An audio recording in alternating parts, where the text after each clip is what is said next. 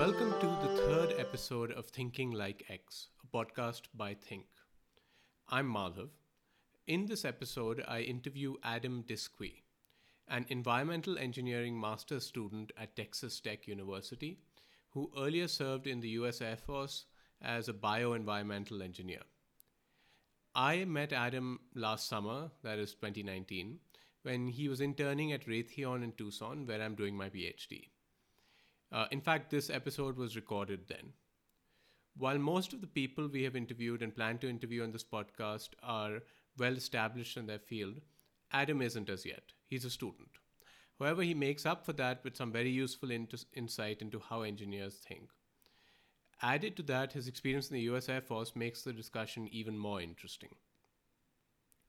This episode is titled Thinking Like an Engineer. Engineering is something Think does not currently have expertise in, but we do eventually want to expand into engineering education. In order to facilitate that, we will have a number of engineers on the podcast.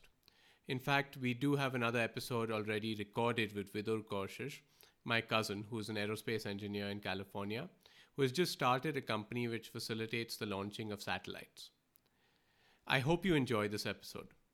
Towards the end, Adam narrates a particularly interesting experience while at the US Air Force. While it isn't strictly related to the topic at hand, it was too interesting and scary to not include. So let's begin.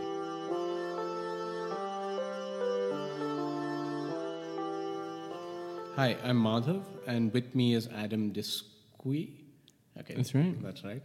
Uh, Adam is an engineer. He's doing his master's at Texas Tech, uh, and is currently interning with Raytheon over the summer. Uh, he was earlier in the U.S. Air Force before starting his master's, right? Yep, that's all right. Okay, perfect. Um, so we were just having a conversation before the before we started recording, and uh, what I wanted to ask Adam was, um, so we want to take an engineering problem, an engineering problem which you've which you've worked with, and see how you went about um, attempting to solve that problem. What what were the things you kept in mind, and so on. Yeah, so uh, part of the training, I guess, at least being uh, an engineer, is essentially everything we do is problem solving. So to me, it's just like doing your regular job. But um, at least when I was in the Air Force, the, the way that I kind of learned how to problem solve was essentially through this um, thought process of identify, analyze, and control. Uh, and so that was essentially how we addressed every problem. First, we wanted to know, um, we wanted to identify what it was we were looking at, and we wanted to analyze it by either collecting data or you know understanding the data if the data is the problem itself and then controlling it could simply be uh, learning how to use it, use that data, uh, or you know to solve the problem, or in some cases to mitigate um, a health risk issue. So, uh, like for example, um, when I was in the Air Force, I did bioenvironmental engineering, and uh, on the state side, we did a lot of interesting things related to industrial hygiene and preventative medicine.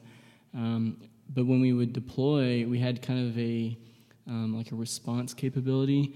Essentially, our job was anytime that uh, an unknown threat would come to a base, they would, you know, halt all operations. They would cordon off the area, and then they would send in units like me to figure out what it is. So, like this one ex- one example that we had, um, we were somewhere out in the Middle East, and uh, a random truck, this little bitty tiny white pickup with a bunch of barrels in the back, drove up to the main gate of this base, and uh, the security people tried getting him to turn around and to leave, and, and he got flustered, and this individual just got up out of the vehicle and left. And so they freaked out. They were like, why would this person just leave a truck? And, uh, and so they shut it down, and all these EOD people did their thing to make sure it wasn't explosives. But at the end of the day, we eventually wanted to figure out, you know, what's in the back of this truck? So uh, I was able to respond alongside the fire department, and uh, you know we set up this big decontamination tent and uh, we hopped in these level A suits with uh, some uh, SCBAs, which is like a breathing apparatus, kind of like what the firemen would use going inside a, a house. And then uh, we basically just we uh, we grabbed some of our gear. Um, we were trained in how to uh, to use like things like a HAPSITE, which is um, just a backpack version of a mass spec. And uh, essentially, what it does is it just draws in air samples, and then it slams these particles uh, in this like we call it like the easy bake oven. Um, not to get too specific or anything, but essentially what it does is it just tells you what the uh, the chemical makeup of it is. And so we would uh, we went out and collected samples, collected some liquid samples. In this case, it was a liquid, and then we brought those liquid samples back, and then we um, ran a bunch of different tests. It ended up being just a bunch of like petroleum waste, nothing too crazy. But it was still really strange how this individual just like abandoned this truck at a base. It really got everybody bent out of shape. Um, so that's just kind of an example of like through training at least, like what was the what was the problem? Well, the problem was is that this truck had showed up with an unknown substance in the back of it, and we had absolutely no idea what their intentions were. Um, were they just were they running out of gas? What you know? Why the heck did they show up? Nobody knew who they were. Um, and then so that's the that's kind of the root cause. And then the next question was we wanted to prioritize what's that waste, and so then that's when we identified it. Once we had identified it, now we have the data and then we based on our experience know what to do with that data you know? Like if it was explosives we would have completely done something different than when we found out that it was just sludge. Okay. Since it was sludge we were just like oh yeah not a big deal. We'll we know how to, to get rid of that. And so um, and that's just like one example of uh, something i experienced in the air force at least. Okay. So it seems like one of the things which seems to be important for this sort of problem solving is you need to have a relatively good understanding of some different areas.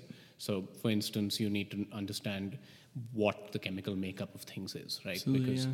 you need that understanding. You need some. If it was something else, you would need um, to know about explosives. You would need to know about all of these different things. So, um, so, uh, so, so there's a mixture of biology, physics, chemistry, and so on. And I guess to an extent, you're trying to figure out why this person left. So there's an example, there's a bit of social, uh, psychology and so on which get Absolutely, into it as yeah. well. Okay, so um, let's take another example just sure. to illustrate a little bit more. Let's see. So um, before I, I interned at, at Raytheon, nothing really special goes on there. It's it's really just you know just production basically. But another place that I interned was actually at General Dynamics and I was actually interning in uh, a, an area that is related to what I'm going to school for. You know, I'm going to school for environmental engineering, and a couple summers ago, I had the opportunity to be an environmental engineer at this particular manufacturing plant. And the problem was that we, and so this this example is related. No one told me to fix this problem. It was just something that we kind of stumbled upon. And so essentially, what was happening was we had these huge hydraulic presses that were two or three stories um, had, I mean, I'm talking thousands, if not hundreds of thousands of gallons of um, hydraulic fluid. And these things were old and the seals were leaky, and so they just, the hydraulic fluid would just ooze down the side of these things. And then it would ooze down on the floor, and then it would be collected in these trenches, and those trenches would, it was essentially like a trough system, and then we had pumps that pumped all that to like a, uh, a staging location. And then we would pay this guy to come out with the truck with a, uh, a pump on the back, and he would suck all that uh, dirty, grimy uh, hydraulic fluid, and then he was getting paid like seven dollars a gallon to dispose of it. So knowing that, you know, we were they were spending like close to seven hundred thousand dollars a year paying this this random dude to come get rid of a problem. I simply asked the question, just as an intern, I was like, why don't we try to capture it before it in, ends up on the floor, or why don't we try to filter it or do something with it uh, instead of paying this guy to, to mess with it? And so they kind of looked at me crazy. And, and to give you a little bit of background on like who we were working with, these guys didn't necessarily have engineering degrees. They didn't necessarily go to college. They uh, were in their 50s and 60s. They hadn't had new thoughts come in this building in probably a decade. And so it was, it was like, well, this is the way we've always done it. What do you mean? And so my idea was um, I wanted to, I was like, well, I mean, I've taken all these classes on how to do wastewater treatment and land application. I was like, why don't we just use gravity? Why don't we like set up a system with uh, where we could we could separate some of the, the hydraulic fluid from like the water because this was like an open trench, right? So when it rains, it just water gets in there. When they pressure wash the machines, you know that that's how the water gets in there for that too. And um, if nothing else, we could at least reduce our volume so we don't have to pay this guy as much. And so then they were like, well, what do you need to, to set up an experiment or, or uh, to be able to test this theory. And so what we ended up doing is we took we actually buy soap to clean off these uh, presses, and they come in like 400 gallon totes, these big plastic metal frame around them, and uh, we just collect them, and they just get stick they they stick them in the back of the factory um, until they get a whole bunch of them. guy comes out of the semi and takes them off, and they like pay this guy to get rid of those too. It's like why don't we just cut those open? Um, my dad happened to work there. He was facilities whatever, so he gave me the permission to chop these things in half. And uh, basically, what we did is we we took a bunch of 400 gallon totes and we cut like the top quarter off of like uh, two or three of them, and then we set them up kind of like a staircase. And then we had a uh, just like a diaphragm pump that we hooked up to uh, some air, uh, com- air compressor. They just have compressed air all over the place. So we just like plugged it in with a hose. And uh, so this pump would, would suck out this hydraulic fluid from the trench, and then we would pump it into the top one. And then as the top one would get full, uh, it would the top part would run over to the, the one below it and then as that one got full same thing then it would run over to the next one and so eventually at the very bottom you have uh, you know the hydro. In, in our case at least the uh, the hydro was was on top. So it's an oil based type uh, so it kind of floats on top of water. And so as you let it settle all the hydro is staying on top. All of the, the solids like gravel crap on the floor that would settle at the bottom and then the water would be kind of trapped in the middle.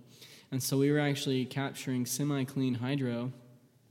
And then uh, at the very bottom one then we would decant that off with like and then we would uh, we'd put that in drums. At first we were selling we were that's what we were taking the guy to have hauled off and we were able to reduce their waste by like 40% doing that. And then we had, we later we came back around we were like well how clean does it need to be so we can reuse it? Um, and we were able to find by literally just contacting a company that deals with screens. And uh, we ran it through like this special type of media that the hydro oozes through and then we were able to, to completely recycle the hydro and so that was that was kind of the solution um, so ultimately we took a $700000 a year uh, cost of this company and we brought it all the way down to about $100000 and uh, they upgraded the system after we did kind of a proof of concept, which is kind of like an engineering term. It's like when you come up with an experiment and you want to uh, you want to go ahead and make it a permanent thing. You know, you got to find the resources to be able to do this. And so we we contacted a company that does uh, nicer versions of this. Uh, they have like settling basins that are real nice and pretty, and they built like a, a system around it. They put some steps in, and so um, it was real nice. And so, uh, from what I understand, they they went with it. They cut out a, a, portion of a wall in one of the buildings and put this thing in. So there's like the, the stairs to it on the outside of the building, and then the system's directly inside that wall.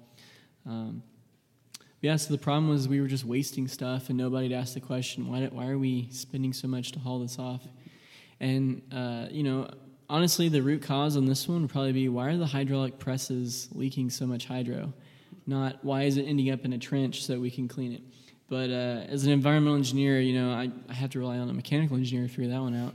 I'd have to uh, get one of my colleagues to look at that. But all I can tell you is there's there's a lot of ways that we can recycle things. It's not just cardboard. It's not just you know aluminum cans and plastic bottles. Like you can, there is absolutely um, recycling potential in industrial industries as well.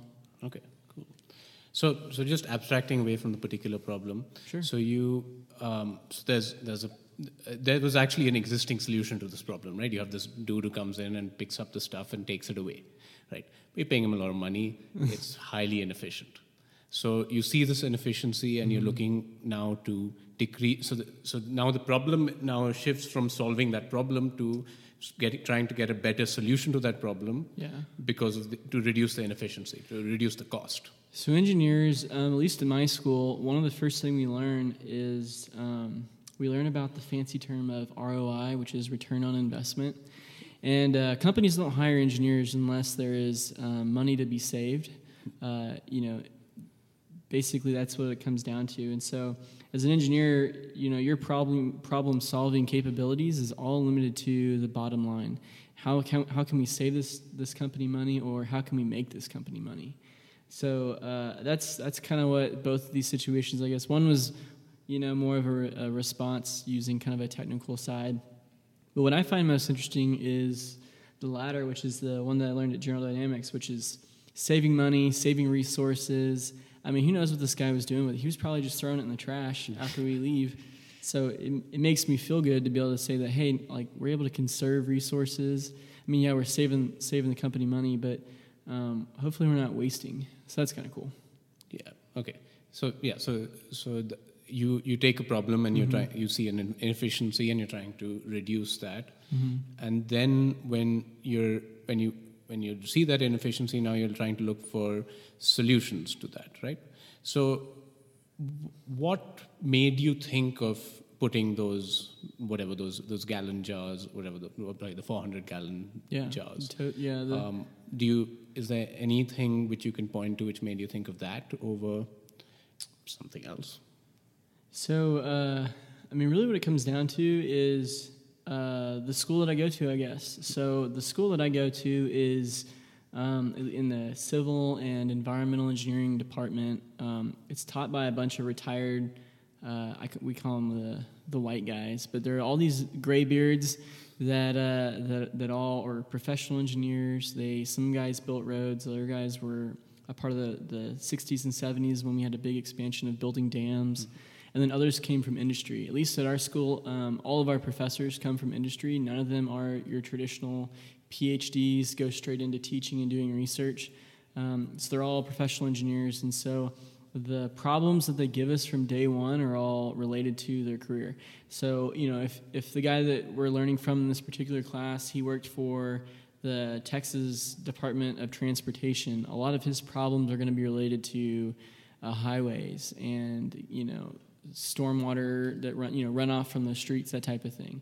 Um, we have other people that they worked in industry. They worked for defense contractors, uh, doing environmental related uh, Superfund site cleanups, especially. And so a lot of that, in, in that case, it's you want to you want to kind of stop the uh, the expansion, the growth of the contamination. You want to go ahead and stop it before we know what it is. Like I don't know what it is, but we just got to stop it.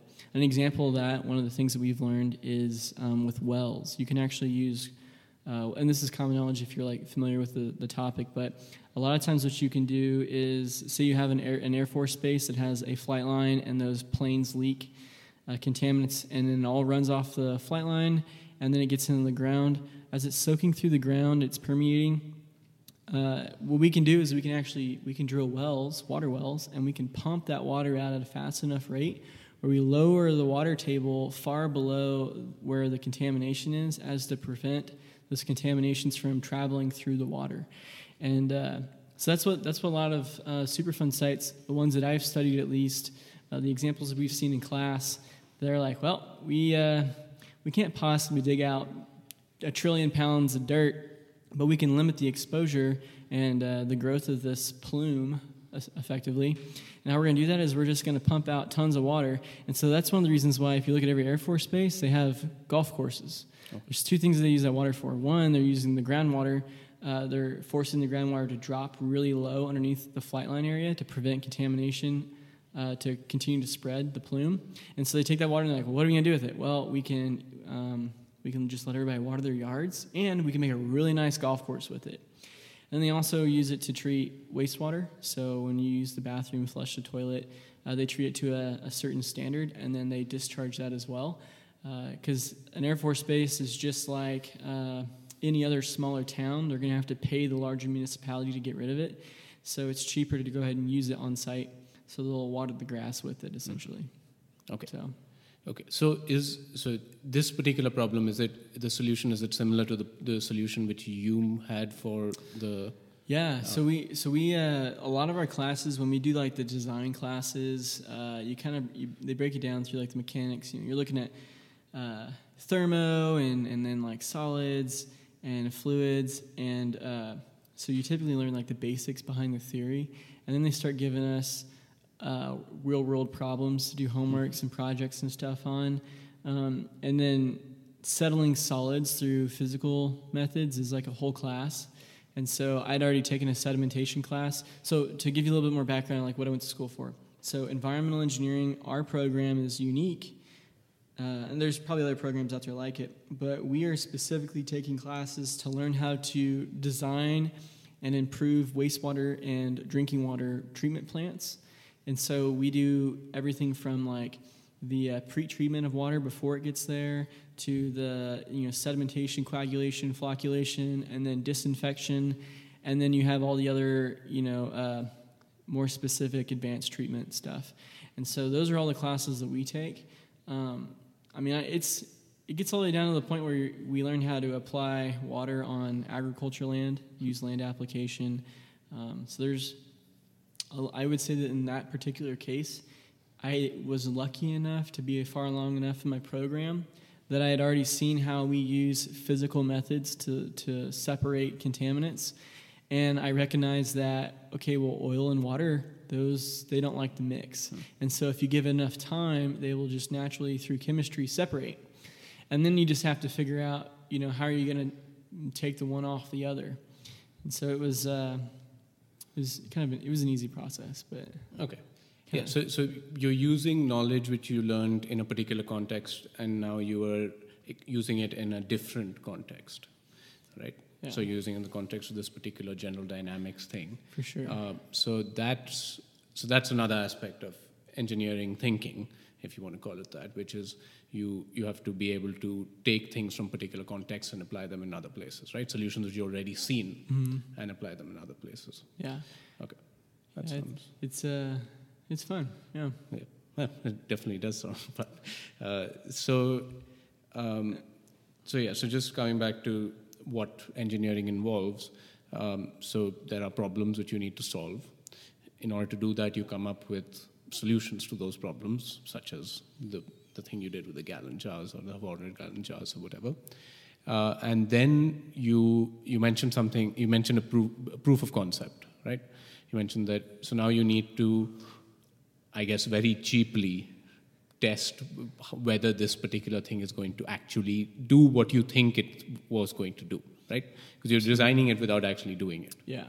Okay. So my so my my engineering field is unique in the way that there are so many variables that you have to take into account. It's so I like to give my brother a hard time. He's an aerospace engineer from Oklahoma State University, and the stuff that he does for a living, you can simulate a good majority of it um, using CAD softwares and other things like CATIA and stuff. Um, when you're dealing with things like temperature and environment and just r- random uh, amalgamations of, of just waste, it, it's not like you're like, okay, I know exactly what the percentage ratios of this particular piece of metal are. I know that it's gonna, you know, when I when I press it and form it in a certain way, or if I heat it up a certain way, it's gonna act like this based off its modulus. Like we learn that stuff in like the lower level classes just to get a taste of it but environmental engineering is there's so many unknown variables it's really difficult to be able to give a, a like a, a, guaranteed solution without showing basically a small version of it. And so that's kind of one of the things that we do a lot in my program. Um, we have labs completely dedicated to us just experimenting with random stuff.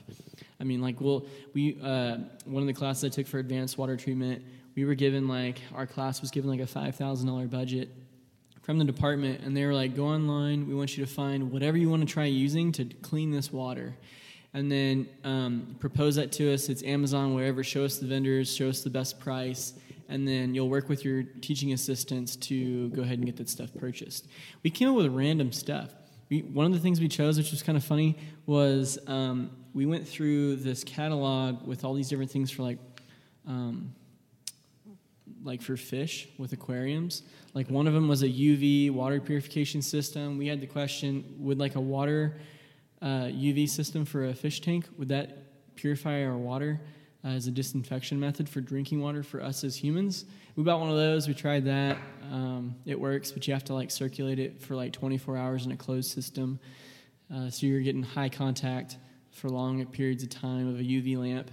Um, so uh, we, what I'm getting at here is essentially um, you have to you have to be able to MacGyver some of this stuff. You have to make like uh, basically experiments out of trash, stuff that's just sitting around sometimes to be able to um, figure this stuff out other options that we could have done, which we did do before we purchased the equipment, we found a vendor, an, an outside smaller company, and we told them, hey, we know that you guys are specialized in the, you know, whatever this type of equipment is.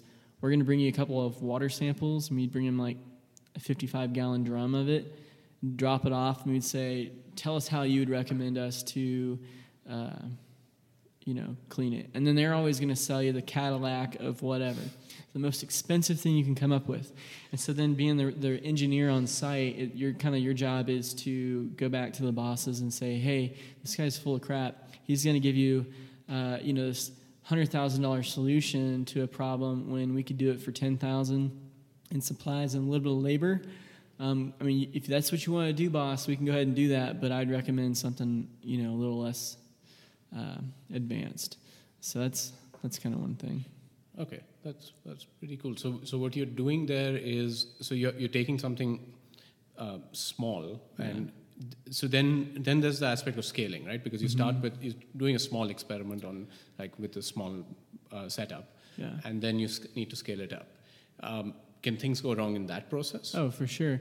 Um, like one of the things we had to tweak uh, was our inlet for this particular process. If uh, if your volume coming in was if your flow was was pretty fast, it was gonna it mixes up the water, and so then you're not allowing for the settling effect to happen. So what we actually did was we took a um, basically a metal a metal I don't know. I would I would describe it as a weir, but essentially what it was it was a box, and we attached this to the end of the hose, and then we submerged that down to the bottom, and so that when the water comes out, it hits the these three sides of this box, and then it forces the water to to kind of tumble a little bit, and then kind of float out slowly, and then in this long like box tubing. Um, what it was, it was like four inch by four inch metal, uh, just scrap that we had found. We stuck the hose on one end, drilled a bunch of holes in it, and so then the water flows in, and then it seeps out of those holes, and so it just it keeps the water, uh, this liquid and laminar flow, because we don't we don't want to disturb the water. Um, we also had issues based on the size. We needed to be able to store these some of the excess because once it started working, the night shift was like, great, we have a solution to getting rid of all this crap. And then they were just completely contaminating the system. What I mean by that was they were just oh, they were overfilling it too fast, and so then the physical processes weren't able to take place because we needed it to settle, take time. So it needed to just kind of trickle in there, and so there was a lot of flow rates that we had to calculate um, based on the size. I, I forget exactly what it was. It's been a few years, but it was something like slower than um, three gallons per minute GPM. Um, if we kept it below that, then that was we found that it worked best. When it was scaled up, uh, what you had is uh, basically there was a we call it a tank farm, and so there are these big uh, storage tanks, big I mean huge like. I mean, the size of houses, and um, we had one of those that they used. Basically, they just dump it into that, cause, and then as it would fill up, there was like a little bobber in there, and they would kick on that pump, and that pump would draw from the bottom, and it would send it over uh, through this PVC piping over to the treatment staging place, and then from there it would go through the process. And so we were able to figure all that out by fine tuning it, and, and basically this thing would run autonomously without an individual watching it. Uh, the thing you have to be careful about, though, is regulatory agencies.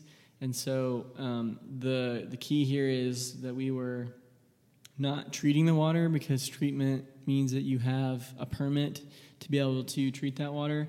Uh, what we were saying is we were polishing the water. It's just like semantics, honestly. Uh, but what we were doing is we were just making sure that the contamination that we had, the hydraulic fluid leaking from the uh, the presses, we were keeping it at its like pure state of what we were getting it from the source, so that we could handle it um, without all the other contaminants. And then of course you got to factor in cleaning and disposal, and I mean there's all these different, and you have to have contingencies.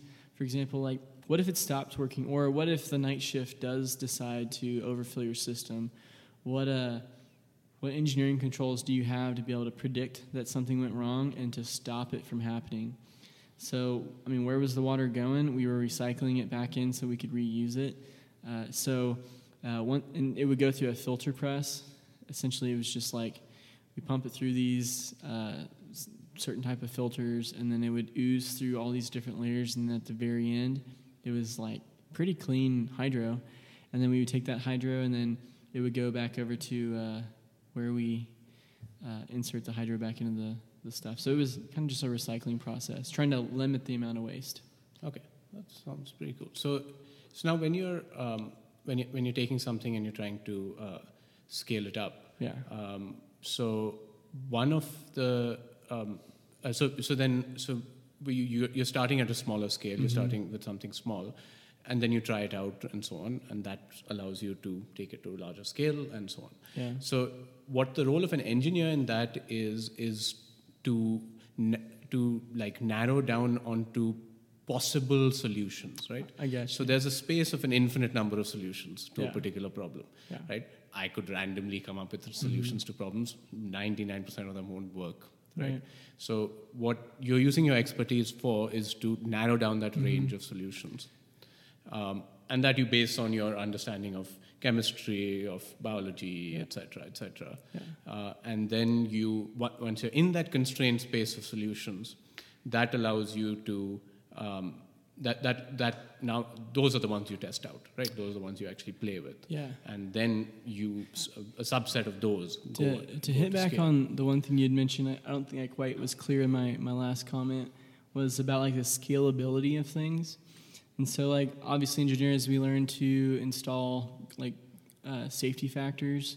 And so, if you know you need 500, ga- I'm just making up a random 500 gallons, then you would say, well, I need a safety factor of two, and so you would factor that in, and uh, you know, you would make it a little bit, a little bit bigger.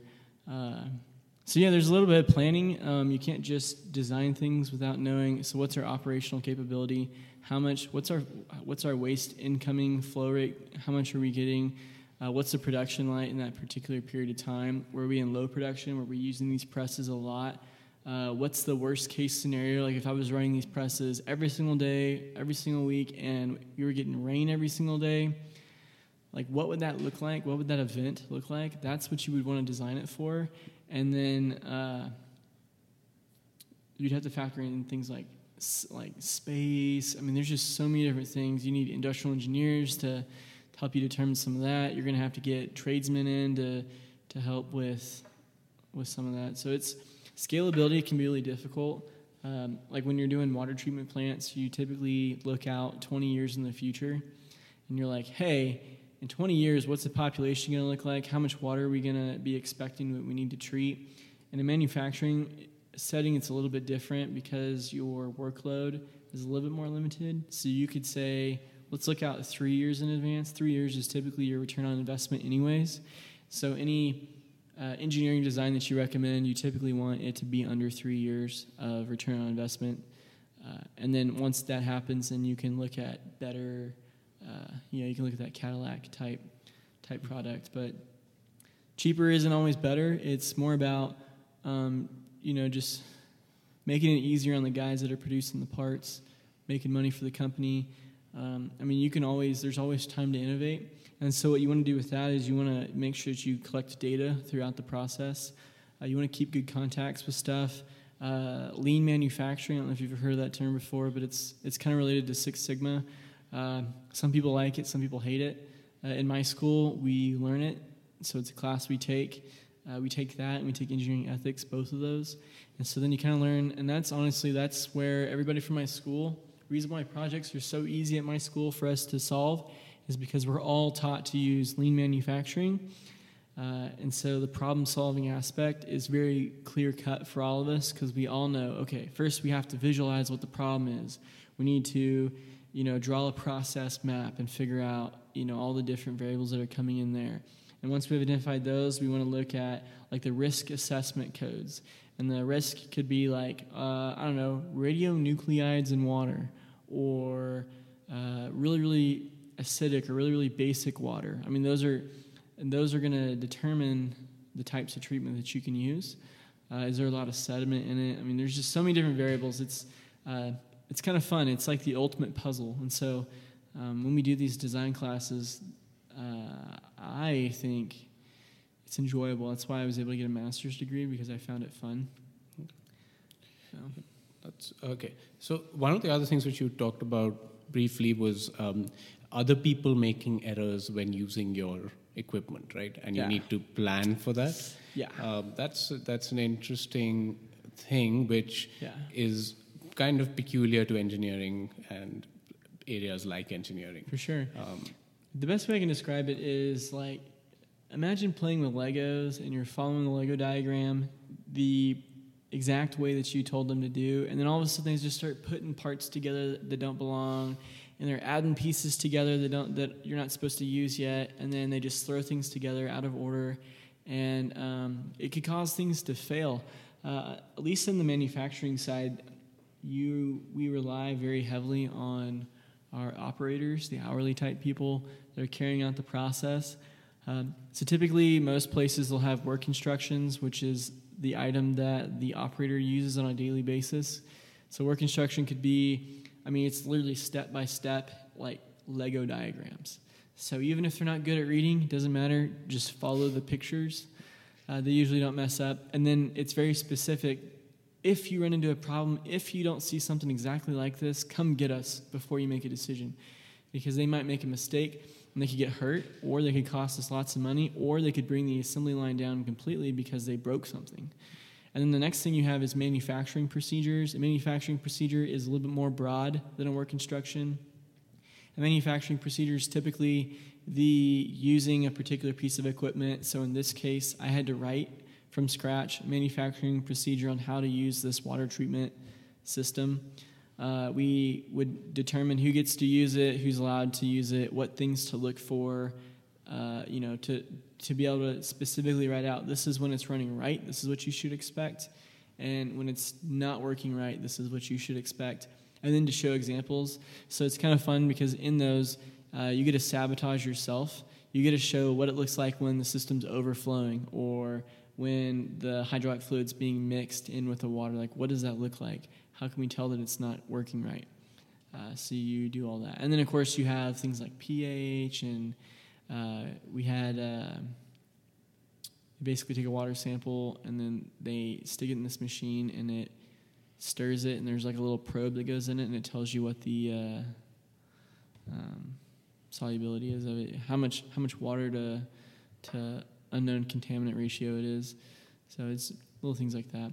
But yeah, it's it's definitely people will always mess it up, um, and so as an engineer, especially when you're dealing with water treatment, I feel like they're always on call.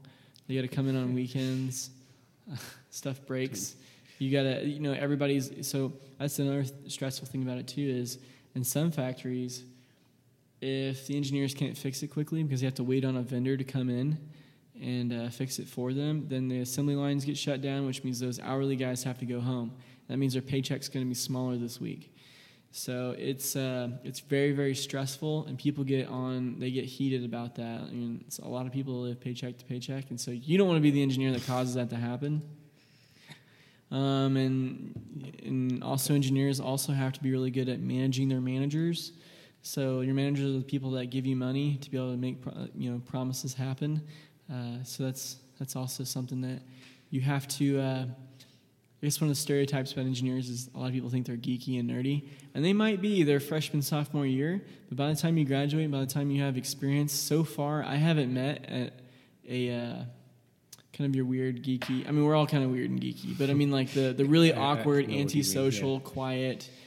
Uh, those don't really exist in the realm yeah, that, that actually, I work in that, that's actually interesting because so you have to deal with a lot of people, right? In a lot of we different do. situations, you have to deal with your vendors. You have to deal with the people you who are going to be using your uh, whatever you create. Yep. You have to deal with the people who are giving the money to you to be able to create the stuff, and probably many other sets of people. Yeah, you got uh, your managers telling you that they want shit done, and you're like, okay, well, uh, let me try to let me try to get this figured out. And then you get the vendors that are promising you everything under the under the stars and they're trying to get as much money out of you.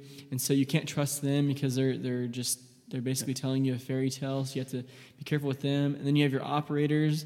Um, some op- some of your operators are going to tell you how it is.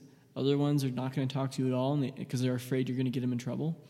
And so it's uh, I guess I can't I don't know if it's a sociology term. I can't remember where. I, maybe it was sociology. Code switching. You know, there's a it, basically that's just that it's yeah. this uh, it's how you talk to people. Okay.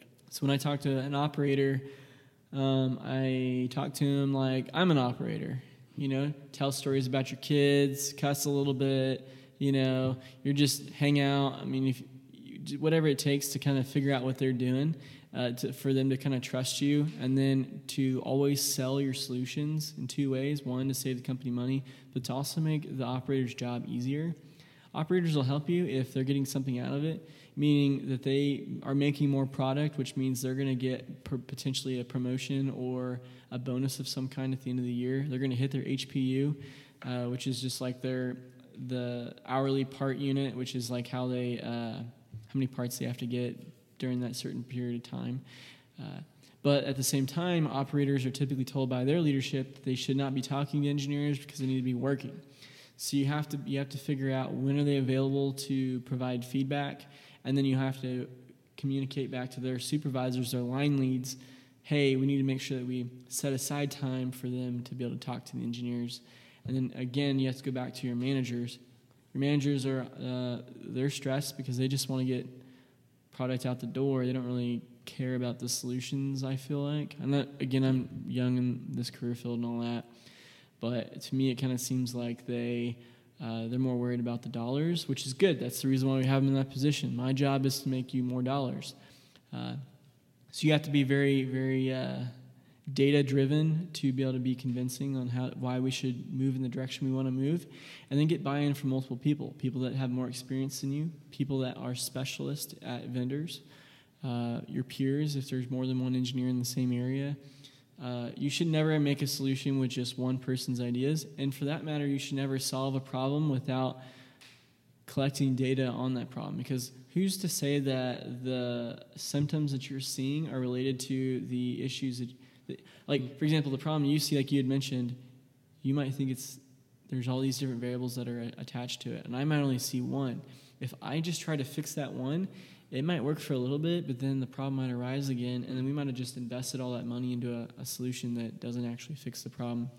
Um, and that happens at every big company for sure, because uh, you have to you have to characterize your you, uh, you got to use lean manufacturing. You got to do factory dynamics, which is just like it's a holistic approach to how you run a factory.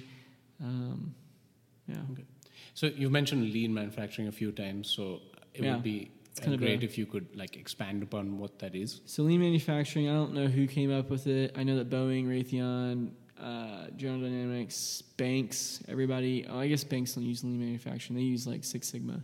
Uh, but uh, it, it's basically just tools that we use um, things like a gemba walk, which is just a weird word for like I think it stands for like the actual place. I can't remember. Essentially, what it is is you uh, you visualize the problem, you get a team together, you get all people that are in this team, you get them all to commit to solving the problem. Uh, some companies they call that like a circle. It's basically you have like one person that's a coach, then you have subject matter experts in different areas. From there, you prioritize how every person's going to contribute, right? Because you don't want one person to come up with all the other ideas and everyone just sitting at the table just shaking their head, yes, yeah, that sounds good. Everyone needs to come to the table with something unique, potentially addressing the areas that they are most experienced in. And then you want to characterize that's going to come up with a, a solution to collecting data.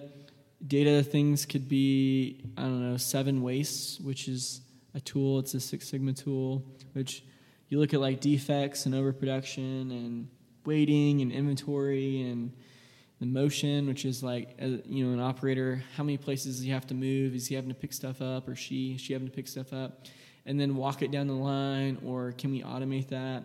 Uh, and then uh, like processing, like how much labor does it take to do one thing? You have uh, failure modes, uh, effects and analysis. That's another tool. Um, that, that basically just looks at like risk ass- assessment charts and it tracks like different objectives on some of the issues. And then uh, you have like fail- failure and severity calculations. And so that what that does is it allows you to prioritize the worst effects first, solve those, and then work your way down. Um, so, like, if there's a single point failure in a particular process, you probably want to fix that before you worry about making sure that the floors stay clean, you know, little things like that. But yeah, lean manufacturing is just the idea. I mean, there's a lot of different things. It's, I mean, it would take an entire class to to learn on. I'd have to have notes in front of me, but just from like from my memory, it's essentially the idea is you want to mitigate waste. You want to, if if your goal is to produce this one piece of hardware, then you get one item coming in and then one item coming out of a finished product. And then every hand that is collecting a paycheck on that assembly line makes a positive impact on that. So if you don't need them, then they shouldn't be there. They should be doing something else. And then for everything that is labor intensive, that can have human error, which human error is a terrible excuse. Um, you usually get your wrist slapped if you talk about human error in most places, but typically it's it's not the operator's fault. Uh, it's like it could be like a highly repetitive process, or it could be subjective. Like there's no clear way to tell if something's right or wrong. Um, and a good example of that would be like inside piping or tubing. If there's no way for the operator to look inside there and verify that it's good on the inside, it's clean, then how can you expect them to sign off on it to say that it's good to move on? And so you'd have to come up with solutions to determine that either at that station or before. Uh, and it's just lots of tracking, but ultimately, uh, lean manufacturing is good because it elim- eliminates waste, increases speed of production, and then it's your best opportunity at bringing in things like automation, assembly lines. Um, Toyota is a great example. They're some of the best at it. Boeing building aircraft on like literally assembly lines that are tr- like traveling, that type of thing. It's kind of cool. Okay. So I, I, think earlier you had mentioned that uh, there are some people who don't see value in lean manufacturing. Yes. What what what what are their objections? So it depends on the the world you come from. So to me, um, me personally, I'm kind of a rule follower. Always have been. So uh, I'm like a believer, I guess you could say. So when I when I learn this stuff in class and when I've gone through like Six Sigma training, um, I'm like, wow, this stuff's awesome. I get to me, it's it's opportunity for uh, to get your name on on new projects because you're collecting the data, you learn the impact, your return on investment. You have, I mean, it's there should be no reason why you shouldn't. But some people they just want to fix the problem and move on to something else. They're kind of the minimalist. And using lean manufacturing and Six Sigma is very time intensive. And so if you're in a stressful position where you have a lot of work to get done, you don't have time to uh, sit down and fill out a, an Excel spreadsheet or to collect your data samples and to build a report and to assemble a team and then get buy-in from people that don't even know your process that are going to slow you down essentially. Because some problems honestly can be fixed by one person. Um, but so it, that's that's the main objection? Yeah okay. yeah and so some people are just like it's a waste of time there's no value added and so they're looking at it from the same way that i'm looking at it from an operator right i don't want my operator to touch anything unless it's value added but they're looking at it as if they're the operator. I don't want to fill out any paperwork unless it's value added.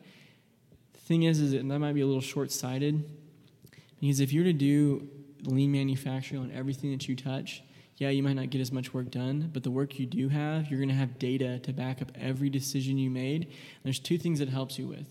At the end of the year, you can add all that up, and then you have one big, this is how much money I contributed to the company. And if you're like if you're award driven or if there's bonuses that get allocated to your company they need some kind of a discriminating factor to for, for you and your uh, your peers you want that data because they're going to challenge you on it as soon as you bring it up i saved you guys 25 million this year they're going to say how where's the data and so if you start collecting it from day one it takes a little bit slower to, to accomplish projects so be it um, so that's that's kind of the difference some people they aren't. Some people they're not goal oriented. They're not award driven. They just want to collect your paycheck and go home and play video games. You know, play with your kids, take naps. So uh, it really just depends on what you want to do. Do you want to be a manager someday? Because that's what managers are going to be asked to do, is managing data, managing trends, uh, that type of thing. So that's where I want to be someday. So that's why I'm I'm a little bit more focused on it. Okay, that's that's pretty cool. Um, so what I was what I wanted to do now is uh, um, you've had a relatively pretty interesting life. Uh, you've uh, you were in the Air Force, yeah. then you've gone back to study, and now mm-hmm. you you you've interned at a few interesting places, and now um, you're going to be graduating pretty soon, right? So, can you just take me through your history from your undergraduate to now? Sure. Yeah. So I went to I graduated high school in 2010. Went to Texas Tech for one year. I wanted to be a civil engineer. Um, my parents are just like most people in America. We're just we're barely middle class. They couldn't afford to help me even with rent. And so I found myself working uh, a bunch of part time jobs just to be able to pay for school. And that was even on top, I'm talking just to feed myself and pay for rent. Because um, in the dorms, at least at my school, it's like if you do the math, it's like $900 a month to stay in the dorms. Wow. So, and, and that it's just, it was too expensive and I couldn't afford it. My parents were already hurting themselves. Uh, so I didn't really have any financial support. So basically, what happened was uh, I got to the point in my life where I was like, I know I want to be an engineer. Like I was so inspired by it. I, uh, but I wasn't a strong academic because I was not studying. I was busy working all these part-time jobs, and so I had to make a decision because my brother is three years younger than me, and he was trying to go to college too. And I knew what was going to happen because this was a conversation we were having with our parents was they were basically asking me to drop out at Texas Tech and go to a community college so that we could, my brother and I could both like work and pay for our classes one at a time. And so I kind of had that big brother moment where I was like, well, I really want my brother to be able to go to college. And our grandparents were willing to co sign, but they don't really have credit because they're farmers and they own everything they've had and they're retired. And so uh, we tried getting them to co sign on both of us, and it was not enough to cover either of us to go to college. It was enough to cover one person if there was only one person co-signing. My parents have they don't have the best credit history, so they couldn't really co-sign on anything, which made things worse. So I, I made the decision to enlist because I knew that there was education benefits involved, and I knew that I was going to be wiser and harder working and more disciplined once I had military experience behind me. Uh, and knowing that I wanted to be an engineer, I was worried that I was going to have to settle for a lesser degree in something like business something that I knew that I could be successful at, but that I, it wouldn't be like what. What do you want to do? Yeah. And so, uh, long story short, joined the Air Force, did really well. I got the job I wanted, which was bioenvironmental engineering. did industrial hygiene and preventative medicine. Got to deploy and do a bunch of uh, chemical weapons search and seizure. Um, that was pretty neat. Um, I did four years, actually three years and nine months um, I left early just because I had really great mentors that encouraged me to go back to school, and I had the buy-in from my wing commander who uh, was willing to let me start um, school in the fall uh, because I was going to end my enlistment in October, and so I was going to have like a couple of months. I just going to have to wait until January to start school, and and so it would have been a couple months where I wasn't collecting a paycheck, but still had all these adult bills to take care of. Um, and that's the hardest thing I think about leaving the Air Force is uh, I mean, you accumulate all this like routine debt, right? Your cell phone and your living expenses, your car payment. When you go to college, there's not really anything to help pay for that. So unless you own everything outright, a lot of veterans um, they go back living with their parents. Believe it or not. Wasn't gonna do that. My parents were gonna let me come home anyways, so I went back to Texas Tech. I chose Texas Tech instead of another school. Um, I probably could have gone anywhere I wanted. Um, I did some campus tours, a couple different schools. One of them was Yale. Didn't really like that one. Uh, A&M, UT. I really was kind of what made me go back to Texas Tech was because I had some different classes there, and when I went back and toured, uh, professors actually reached out to me and gave me like a private tour. They were like, "Oh, yeah, why don't you come back here?" And they were you know, former civil engineering, Air Force officers back in the day. They found out I was coming back and they immediately became like my best friend. They were like just showing me everything, and I, I really felt special to them. And so that was the reason why I came back. And then I, I was going to do civil again, but then I heard about environmental, and that was kind of what I did in the Air Force. And so I wanted my military experience to complement my, my degree, which would also support my civilian career.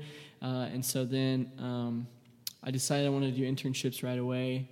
Uh, defense contractors obviously like military, so I did two internships at General Dynamics, and then I did an internship, a co-op, an internship at Raytheon, um, and then that's it. That's pretty much everything I did. One thing that's unique about me that most veterans don't do is uh, I'm like a I'm a big believer in professional development and leadership. And so, I mean, I was just a young guy in the Air Force, made E5, and then immediately got out. So I didn't really get any leadership experience from like a traditional system. Uh, a lot of it was like volunteerism leadership. And so uh, when I came back to school, I made sure that I, you know, ran for, you know, clubs, ran for the president roles there, and I worked my way all the way up to graduate vice president for the student body. Uh, so it's uh, you know was involved in like student government the whole time, and I found that being in those leadership roles not only made me a better student, but also was able to help me mentor people around me. Um, and it's only made me a more successful student. I think I took that military mindset of being um, strict and disciplined in everything I do, and kept things professional.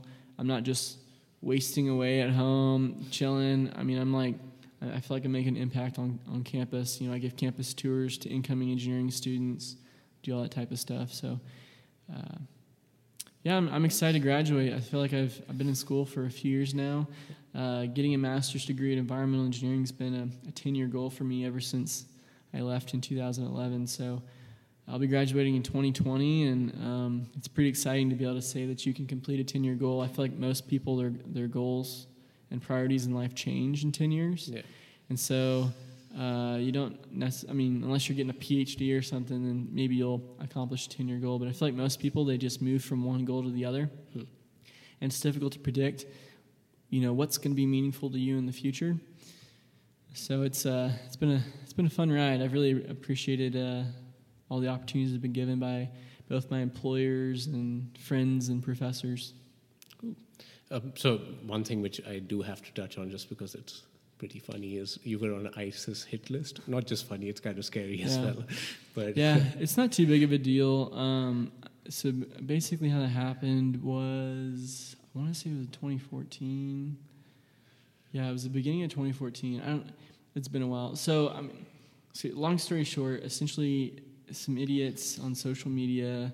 Uh, they decided it'd be really cool to, to create like a top 100 ISIS hit list, and there was absolutely no intelligence gathered to build this list. And so what I mean by that is, if you just so the bad guys know what planes fly over the combat zones, right? And so they're like a B one. Where do the B ones? Where do those go? Oh, Dyess Air Force Base. Okay. And so then they Google Dyess Air Force Base. Common knowledge, right? You see pretty pictures of B ones on their their their uh, website pages. Well, at the same time, I had won a bunch of annual awards, had some really cool pictures that our public affairs officers and Corps were so gracious enough to write news articles about me and to celebrate my accomplishments. Um, those same pictures and awards were also the first thing that you Google, and since I have a unique name, um, I got thrown on the list. Uh, it was a big deal when it first happened. Now the, bad guys are essentially gone, and then every so often, I mean, now there's one that had 2,000 names. There's another one you look, there's like 8,000 names. They just keep adding and growing and growing. Um, it was kind of interesting, like how I got put on it, but So, yeah, how- just guilty how- by how did you- association. yeah, how did you find out about it? So uh, I was actually I was doing part time school. I was working up on on my military base, and I had a, a really nice cubicle at work that had dual monitors and and no distractions. And so I would I would go up to the office on the weekends to work on schoolwork. And uh, we were actually planning uh, our officer. I want to say it was a birthday or something. I can't remember. Anyways, we had a bunch of balloons and and like you know funfetti and stuff. We were gonna we are just gonna trash his office with it. So I was actually filling balloons, um, and I get a phone call from my first sergeant, and then I'm like, "Why is he calling me?" Didn't answer. He calls me again like 30 seconds later. I'm like, "Well, it must be an emergency if he's repeatedly calling me." So I answer it. I'm like, "Hello." And he asked me where I was at, and I was like, um, up here at work, working on schoolwork. Why? And he was like, okay, I want you to stay there. I need to, I need to come swing by and talk to you. I need to pick you up for something. And that's all he said. And so I figured somebody had said something on social media, or you know that they knew we were going to be pranking our officer, or worse yet, you know there was some enlisted party that somebody got in trouble at, and somehow my name was thrown in there. Uh, since I had uh, our first sergeant was was a uh, let's just say that he was always over at our at our area because we were we had a lot of really good airmen over there, and so we won a lot of awards, and so he was he was really well connected to our flight. A flight's kind of like a smaller specific unit, Okay. all of the bio people, and so I I mean he used to come around and hang out with us all the time. We had a heritage room and all that, so I didn't we had a good relationship with him. So I'm I'm waiting there for him, and he like rolls up, and it wasn't his car. It was our uh, group commander's Cadillac, and our, so our commander's driving. He's in the passenger seat, and they roll up to the building. They come knocking on the door, and I open it. They're like, "Hey, uh, I don't know if you've heard, but you're on this list, and we need to go brief you at the OSI office, which is Office of Special Investigation." I was like, "Okay." All right, and so just in civilian clothes, we hop in the car, we drive over there, we go to the med group first, and our uh, commander gets some stuff out of his office. I think it was like a notepad or something. Um, we walk in there and there's like a basement. I didn't even know there was a basement existed in this building. So there's some like random door. We go down there and it had everything from like my MySpace to my Facebook. It had my LinkedIn profile. It had all the news articles that had pi- pictures of me. It was it was everything. And they had been assessing pretty much all of my social media, and they told me that I was on the list. And so um, wasn't really a big deal uh, at the time. I mean, there was hundreds of other people. There was a couple other people at our base that had also been on the list because of the B1 situation. Um, it didn't really frighten me at all. Wasn't concerned about it. Uh, it definitely frightened my parents, though. They weren't very excited about it. So, um, so I don't really. It's not really newsworthy to me anymore. It was a little scary, a little exciting. Uh, made you feel kind of like a celebrity for a little bit. Um, but then you kind of you realize that it hurts people's feelings when you when you do that to people. So um, people like to be recognized for positive things.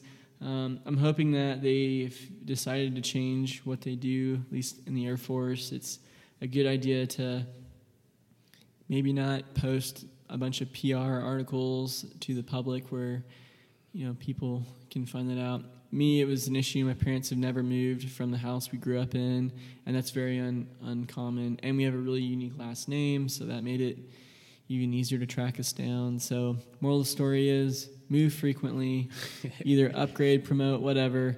Um, pay to have the services where they remove you from yellow pages, white pages, whatever. Uh, keep, keep all that information secret because you don't want people to be able to to Google where you live um, it's just not a good idea. Cool. Okay. Th- thanks a lot for that, Adam. And uh, yeah. if there's anything else you want to add, or no, I just really appreciate your time. It was it was fun talking about problem solving and and random Air Force stories. So uh, good luck, and uh, we'll talk to you soon. Okay. Thanks a lot, and yeah, good luck with your graduation and what's to come after that. Thanks.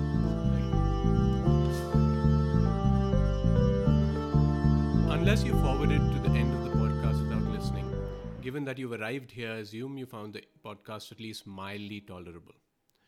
Assuming that is the case, please subscribe to us on Apple Podcasts, Spotify, or your favorite podcast app, and share the podcast with those who you think may be interested. It would also be great if you could rate the podcast on Apple Podcast. Uh, well, assuming you give it a good rating, uh, that really helps others discover it. You might also enjoy visiting Thinq's website, www.thinq.education. Thinq is spelled T H I N Q. There you will find articles, videos, and educational material which aim to develop inquiry and critical thinking abilities. You can also follow Thinq on our various social media channels to get updates on webinars, courses, and new content. I would like to thank Vedant Chandra for the theme music and Malika Nanda for the podcast artwork. See you next time.